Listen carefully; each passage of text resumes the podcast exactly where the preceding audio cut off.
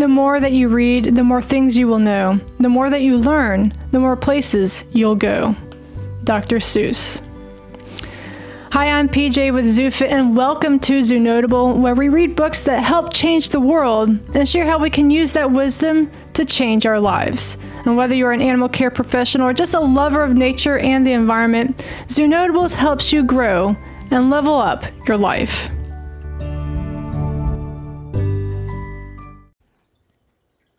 Welcome back to Zoo Notable. Most of this month, we've celebrated World Oceans Month with some ocean themed books.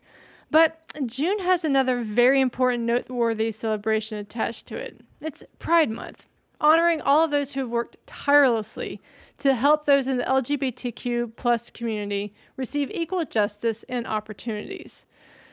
I have to admit, I have a long backstory to today's Zoo Notable. I was pretty uh, reading a pretty scientific book called Evolution's Rainbow by Joan Roughgarden for this specific episode. About halfway through reading the book, though, I lost it. Yeah, it seemed to just vanish. I looked everywhere, but I couldn't find it. As the date for my scheduled episode approached, I began to panic. Now, by random circumstance, I watched a late night talk show with whose guest was Eliot Schrefer, promoting his book Queer Ducks and Other Animals. And Eliot was discussing some of the various ways the animal kingdom demonstrates queer and diverse sexuality. All right, sold. Now, I don't often buy books without actually having read them before or knowing the author or at least having a friend or teacher highly recommend the book. This exception, though, was worth the quote unquote risk. Queer Ducks is chock full of evidence that who you are, how you identify, and your sexual preference is 100% natural. That's right. Transgender animals? Oh, yeah. And not just fish, mammals display trans identities too.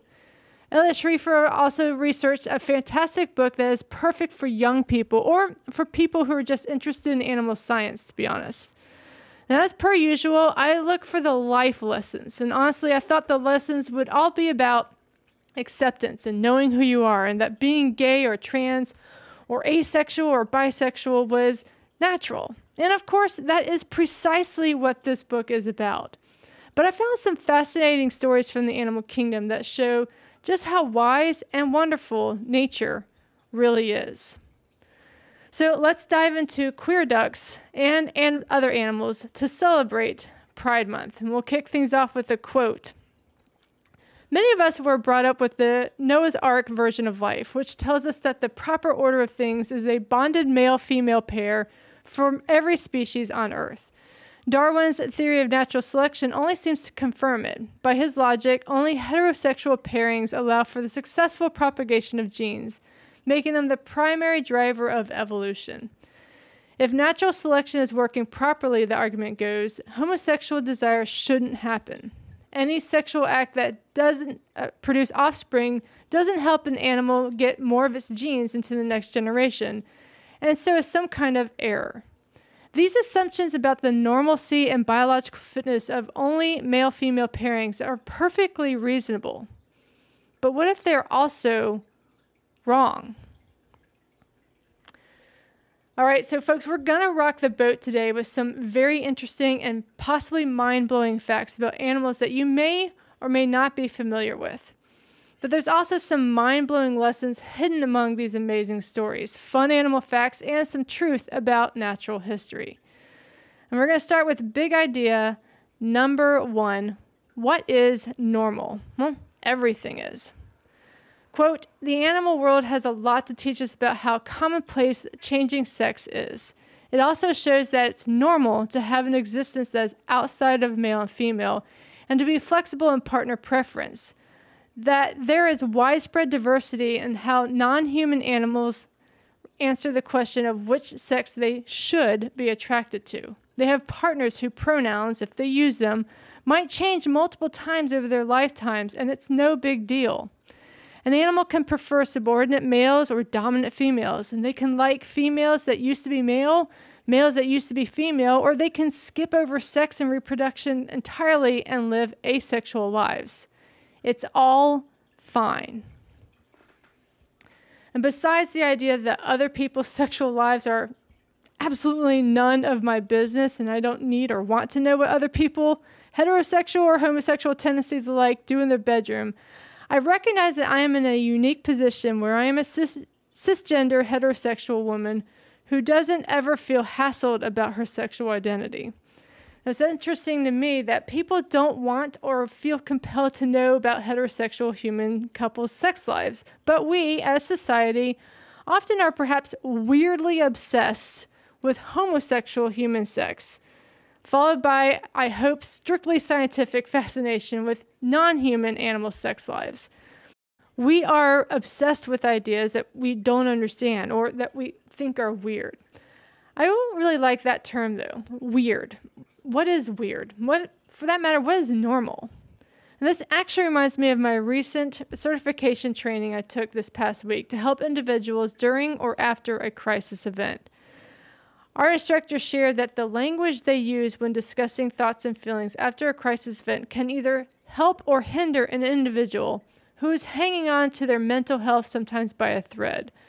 Our instructor warned us not to say that's normal when talking about thoughts and feelings, but to use the phrase that's not unusual, or better yet, that's a common thought, feeling, or reaction. Yes, people after a crisis are looking for normalcy, but if one person says, I have, a, I have bad dreams, and you say that's normal, it actually subconsciously tells the others who aren't having dreams at all that perhaps they aren't normal.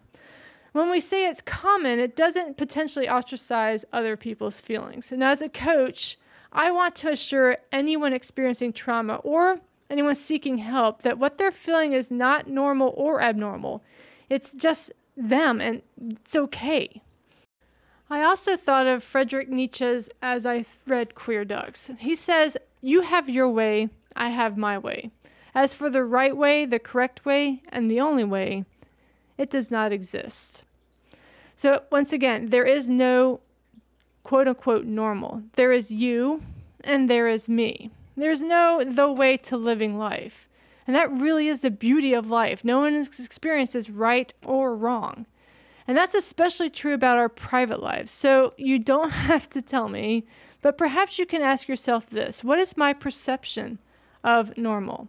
Is my truth misunderstood or considered weird? First of all, yay, to be great is to be misunderstood. But secondly, remember that there is no quote unquote normal. What you feel is your way, and it's absolutely beautiful. And big idea number two sometimes we don't need a reason why.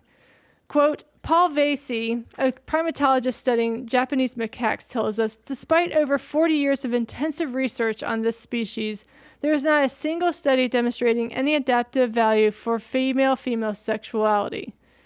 In other words, there isn't an evolutionary benefit to it. Females are having sex with females because it feels good and because they want to. Of course, Vasey's not just establishing that macaque female experience desire, which is already a provocative idea. He's also arguing that females experience desire for one another. And if the desire and equipment are there, it shouldn't be surprising that female macaques take advantage of sexual good feeling by also enjoying it in the same sex pairings. It doesn't need an explanation like showing another female who's boss or turning on the guys. It can just be about female pleasure, as simple as that. How simple and how freeing and how important that the most compelling reason for why female macaques engage in sex with one another is also the simplest pleasure. When I worked in the zoo field, I had a long list of behaviors visitors constantly asked me about, where my answer was simply because they can. Why, why are the lions sleeping? Why did the dolphins bait a seagull? Why is that walrus masturbating? Because they can. Not because they have to perform these behaviors to survive. Lions sleep because they don't have to stay awake hunting.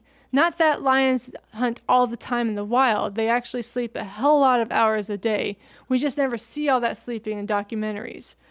The dolphins are teasing the seagull. It shows that a very high intelligence, but beyond dolphins being, you know, little brats and taunting other species, there isn't actually an evolutionary reason for them teasing seagulls. The male walrus masturbating, again, I'm sorry if I'm using adult language here, but we are talking about sexual behaviors. Masturbation was bound to come up. They do it because it fe- feels good. True, there at that particular time there wasn't another female for this walrus to mate with, but I am told by this particular walrus's caretakers that when he did have access to females, he still did it. So he did it because he could. Now, people constantly want to know why animals do the thing. At the same time, when you ask them why they do certain behaviors, they don't have an answer. Why do you pick or bite your nails? Why do you play with your hair or twiddle your thumbs? We're okay with the idea that these behaviors have no evolutionary purpose, but when we see an animal acting differently or in a manner that we perhaps find disconcerting, there absolutely has to be a reason why. And maybe there are evolutionary purposes for a dolphin baiting and teasing a seagull. Perhaps it's very important for a walrus to learn how to relieve themselves of sexual tension. But the fact that there may be evolutionary purpose to some of these behaviors doesn't mean they don't also do them, wait for it, because they can, because it feels good or it makes them happy. I find this a very freeing thought. We don't have to be super productive all the time. We don't have to have a reason for everything we do. We can sit back, take a nap, watch some YouTube just because we can as long as it doesn't take over your life and prevent life from happening, i.e., watching YouTube all night and not getting enough sleep for the next day. You can enjoy what you want to do simply for no other reason than because you can.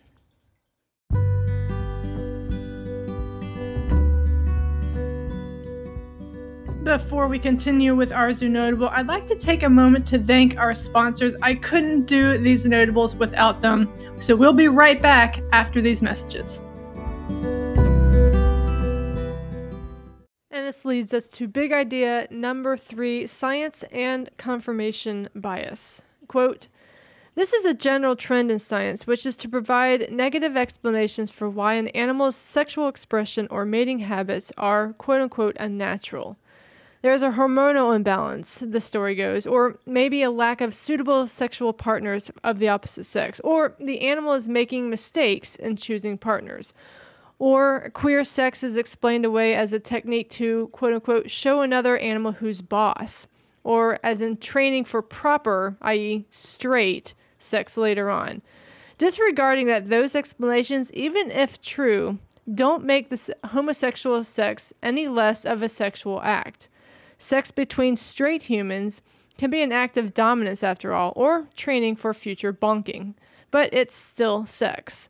Some of these negative explanations are true in some cases, but as we'll see, they fail to explain a wild abundance of queer animal sex and sexual identity. Do you follow the news? What news outlet do you most frequently watch, read, or listen to? Are you aware that our habits and predisposed notions influence how and what information we receive. I'm not talking necessarily about the creepy social media algorithms that send you ads for something you thought about buying the other day. I'm talking about how we interpret information ourselves and how information even comes to us. There's an interesting phenomenon called confirmation bias. This refers to the idea that people have the tendency to search for and interpret information in a way that confirms or supports one's preconceived beliefs or values. Now, for instance, I'm a zoo advocate, so much of the information I receive is centered around the good that zoos do for wildlife and conservation. A person with opposite views, say someone who wishes zoos would shut down, will often receive information that provides further evidence to them of the horrible conditions zoo animals exist. Now, what's really fascinating is when a zoo person and a anti-zoo person consume the same news story, they often interpret the information in a way that either proves or confirms their own way of thinking. Now, what does this have to do with queer ducks and other queer animals? Well, actually, a lot. I always put my faith in science. I love Neil deGrasse Tyson's quote about the great thing about science is that it's true whether you believe in it or not. However, is that actually always the case? Now, for decades, even centuries, scientists or animal observers explained away homosexual behavior, and as a devout believer in science, I took these explanations as fact. But what Eliot Schrefer is, presents in Queer Ducks shows that this may not be the case. This is confirmation bias rearing its ugly, biased head to twist the truth. Now, how often have you heard one of more of these explanations? Homosexual behavior is likely a case of mistaken identity. In male on male sexual acts, it's likely practice or a dominance behavior.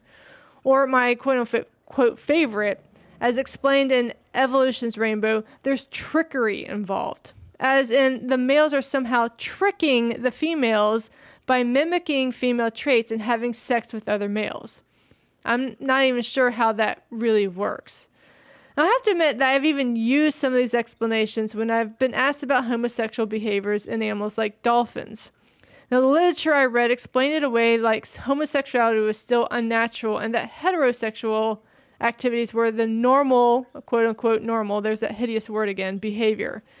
Now I'm feeling I now though I feel quite empowered. I have something that breaks the confirmation bias cycle and promises a more inclusive and I dare say accurate picture of nature.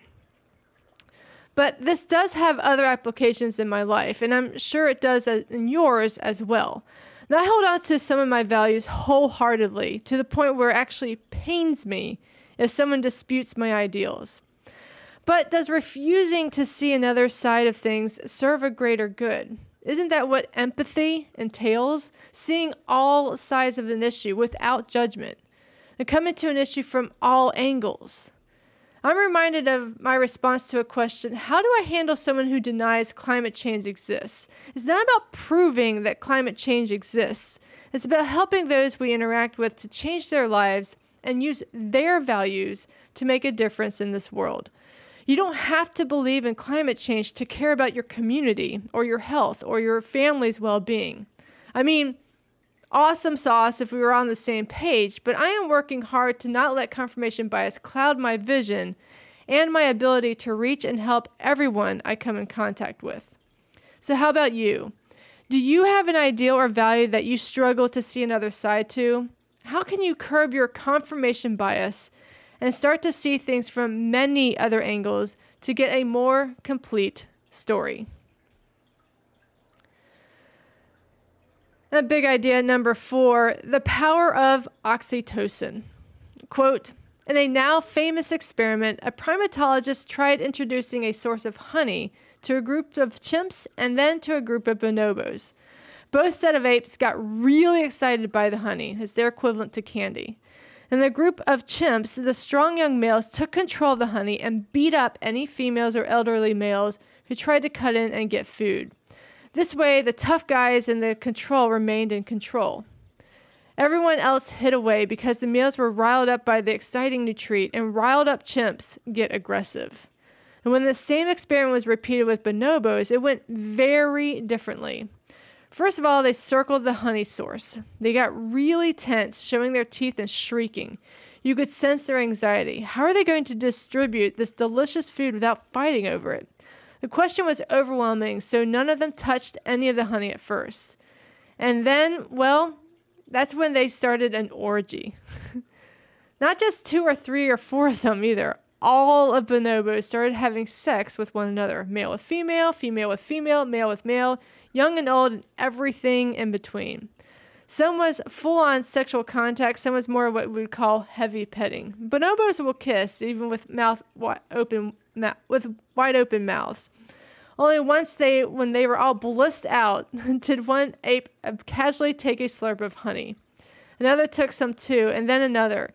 Soon they were all sharing the food. Little infants took honey right out of the jaws of big males in their prime, and no one minded. No one got aggressive because they were all too in the good of mood. Friendly physical contact among animals releases oxytocin, a hormone that promotes bonding. Our bonobo cousins provide us with an important lesson. Social connection among primates like us matters not just for happiness but for survival. Sex produces oxytocin, and oxytocin bonds us, and those bonds produce a more stable, cooperative society. To put non scientific words to it, oxytocin bonding looks a lot like what we would call love. And the bonobos show that love is a survival strategy, same sex love in particular. All right, all right. So before everyone gets their panties in no twist, let me state for the record that I am not saying that we should settle all disputes in our society with sex. I mean, it's not the worst idea I've heard of, but I'm not I'm not suggesting it. No, what I want to focus on is why bonobos have sex to settle disputes. The sexual contact among bonobo society helps strengthen bonds and more importantly releases oxytocin. Now oxytocin is also called the love hormone. Oxytocin is released after an orgasm, yes, but that's not the only way. Mothers release oxytocin after giving birth and while nursing, which helps them bond with their newborn. And research also shows that hugging someone can release oxytocin or receiving a massage, as does snuggling with your pet, either Mr. Whiskers, your cat, or Miss Bones, your dog. Now, this is what interested me. It's not just the sex, but the physical contact and closeness with someone that you like or enjoy their company. And this kind of got me thinking what would happen if we as society released some oxytocin before a confrontation or a tense meeting or when simply talking to someone who maybe raises our blood pressure?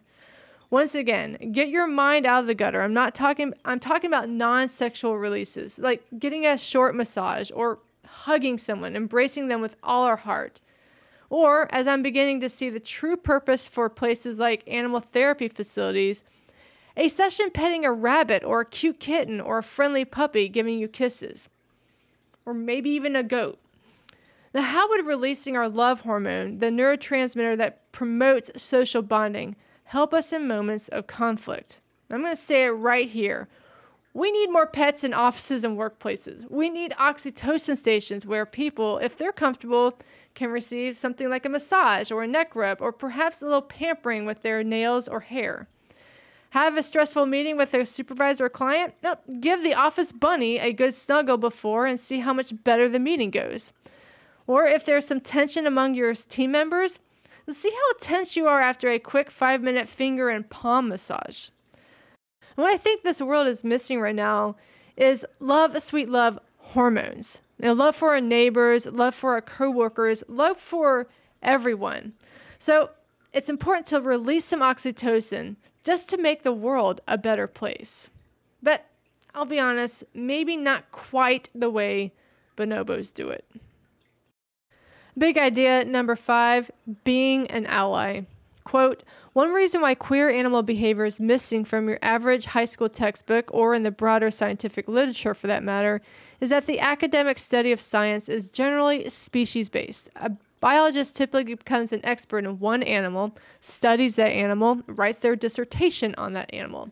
That dissertation contributes to the published research on that creature and is also what gets that young scientist their first academic job.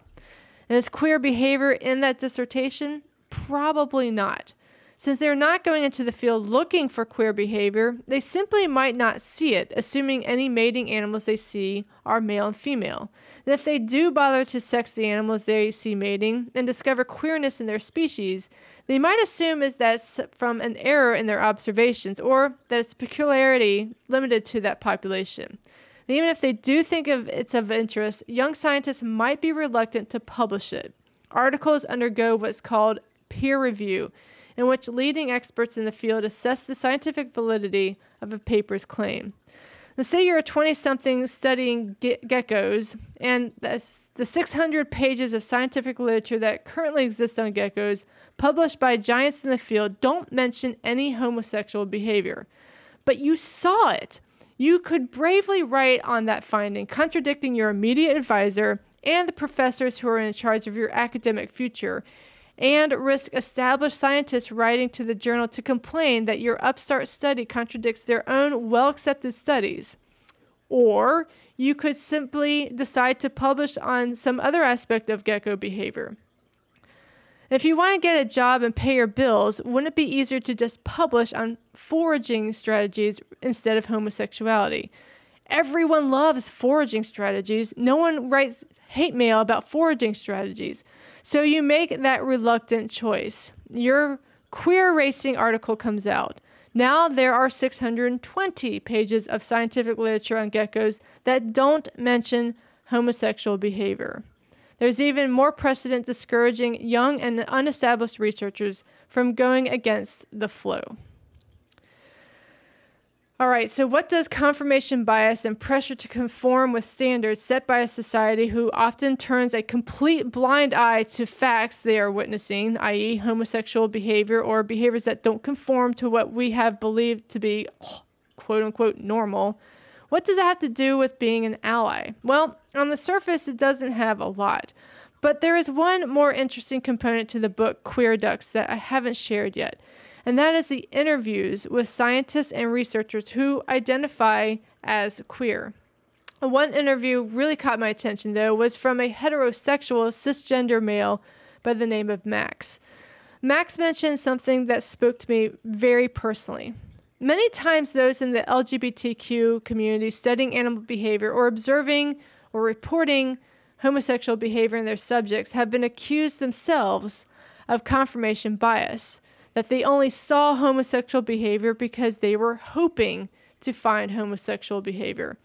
And Max pointed out that the opposite is very much true. If homosexuality in a researcher influences their observations, then wouldn't the same be, sa- be said for heterosexual researchers? It reminds me of the book Simon versus a Homo sapien Agenda, where Simon, a gay high school student, wonders why only gay people have to quote unquote come out. Why doesn't everyone come out as either hetero or homosexual or again even asexual or bisexual or whatever? And I think science is the same. Well, at least sort of. Why do heterosexual studies get positive attention and homosexual studies get negative attention?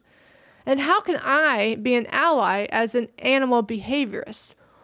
Well, for one, I can share the sexual behavior is commonly diverse among species and let everyone know that whatever they feel is okay because it's natural. I can promote programs and ideas with those who identify in the LGBTQ community how they are not alone and use the animals to release oxytocin, which helps connect people to conservation too, I might add, while becoming more accepting to the, of themselves and of others. And I can be a heterosexual cisgender female who sees homosexual behavior as common, natural, and perfectly healthy in animals and, yes, humans too. Now, Max, the heterocis male researcher, recognized that his non male, non hetero, non cis colleagues often fight an uphill battle when trying to report diversity in the animal kingdom. So he uses his privilege to help back up his fellow researchers' claims. And it's time that we start seeing more than the 620 pages of foraging behaviors on animals and start waking up to the reality that while research is scarce, the diversity is not. If we can accept animals willingly and openly to be whatever they are, then surely we can do the same for other human beings. And again, I am PJ, a white cisgender hetero woman I use she, they pronouns, but I fully support and love all of my LGBTQ community. That is both human and animals. As Eliot Schrefer says while closing Queer Ducks, some will argue that just because something occurs in the animal world, that doesn't mean that humans ought to do it too. After all, no one's advocating that human females ought to eat males after having sex with them like praying mantises do, or that we eat our young or cannibalize our parents or any of the other behaviors that are found in the natural world. That argument is taking this book the wrong way. This book, like almost all the articles I've read on queer animal behavior, does not try to argue for queer human sexuality from the example of animals. Instead, it's the reverse. What I am saying is that we can no longer argue that humans are alone in their queerness, that non heteronormative human sexualities and gender identities are unnatural because they don't exist in the rest of the animal kingdom. That position is simply not valid. Queerness is a well established and fundamental part of nature. And if queerness is wrong, then you better be willing to say that the entire animal kingdom is wrong too. Amen, Brother Eliot. So if you want to read Queer Ducks yourself, it is available at all public libraries and bookstores. So I highly recommend supporting your local bookstore and support a great author doing some incredible work. There are many other great titles about diversity in the animal kingdom, including my original choice for this notable. I will admit I did eventually find the book, by the way, called Evolution's Rainbow by Joan Roughgarden. And the often quoted in Queer Ducks, Biological Exuberance by Bruce Bagemihl. Now, Eliot Schrefer is a New York Times best-selling author whose nonfiction has appeared in the New York Times and Discover magazine. His novels include The Darkness Outside of Us, Endangered, and the Lost Rainforest series. Eliot is working on an MA in Animal Studies at NYU, and you can visit him online at www.eliotschrefer.com. Let's close here with a couple of quotes. These are all from Queer Ducks, but attributed to other researchers, starting with Bruce Bagemihl in Biological Exuberance, a history of the scientific study of human animal sexuality is necessarily also a history of human attitudes toward homosexuality. Eliot tells us before a conflict can get nasty, the bonobos engage in some group sexual activity to get everyone feeling full of love for one another. As a prominent bonobo scholar put it, the chimpanzee resolves sexual issues with power. The bonobo resolves power issues with sex. As sex researcher James Weinrich puts it, if animals do something that we like, we call it natural. If they do what we don't like, we call it animalistic. Historian John Boswell puts says what causes homosexuality is an issue of importance only to societies which regard gay people as bizarre or anomalous. And finally, Eliot says changing the words we use doesn't just alter the way we speak, it also alters the way we think. And I appreciate this as it helps remind me that the word straight also implies that homosexuality is quote unquote crooked. So I have tried to refrain from using that to describe sexuality.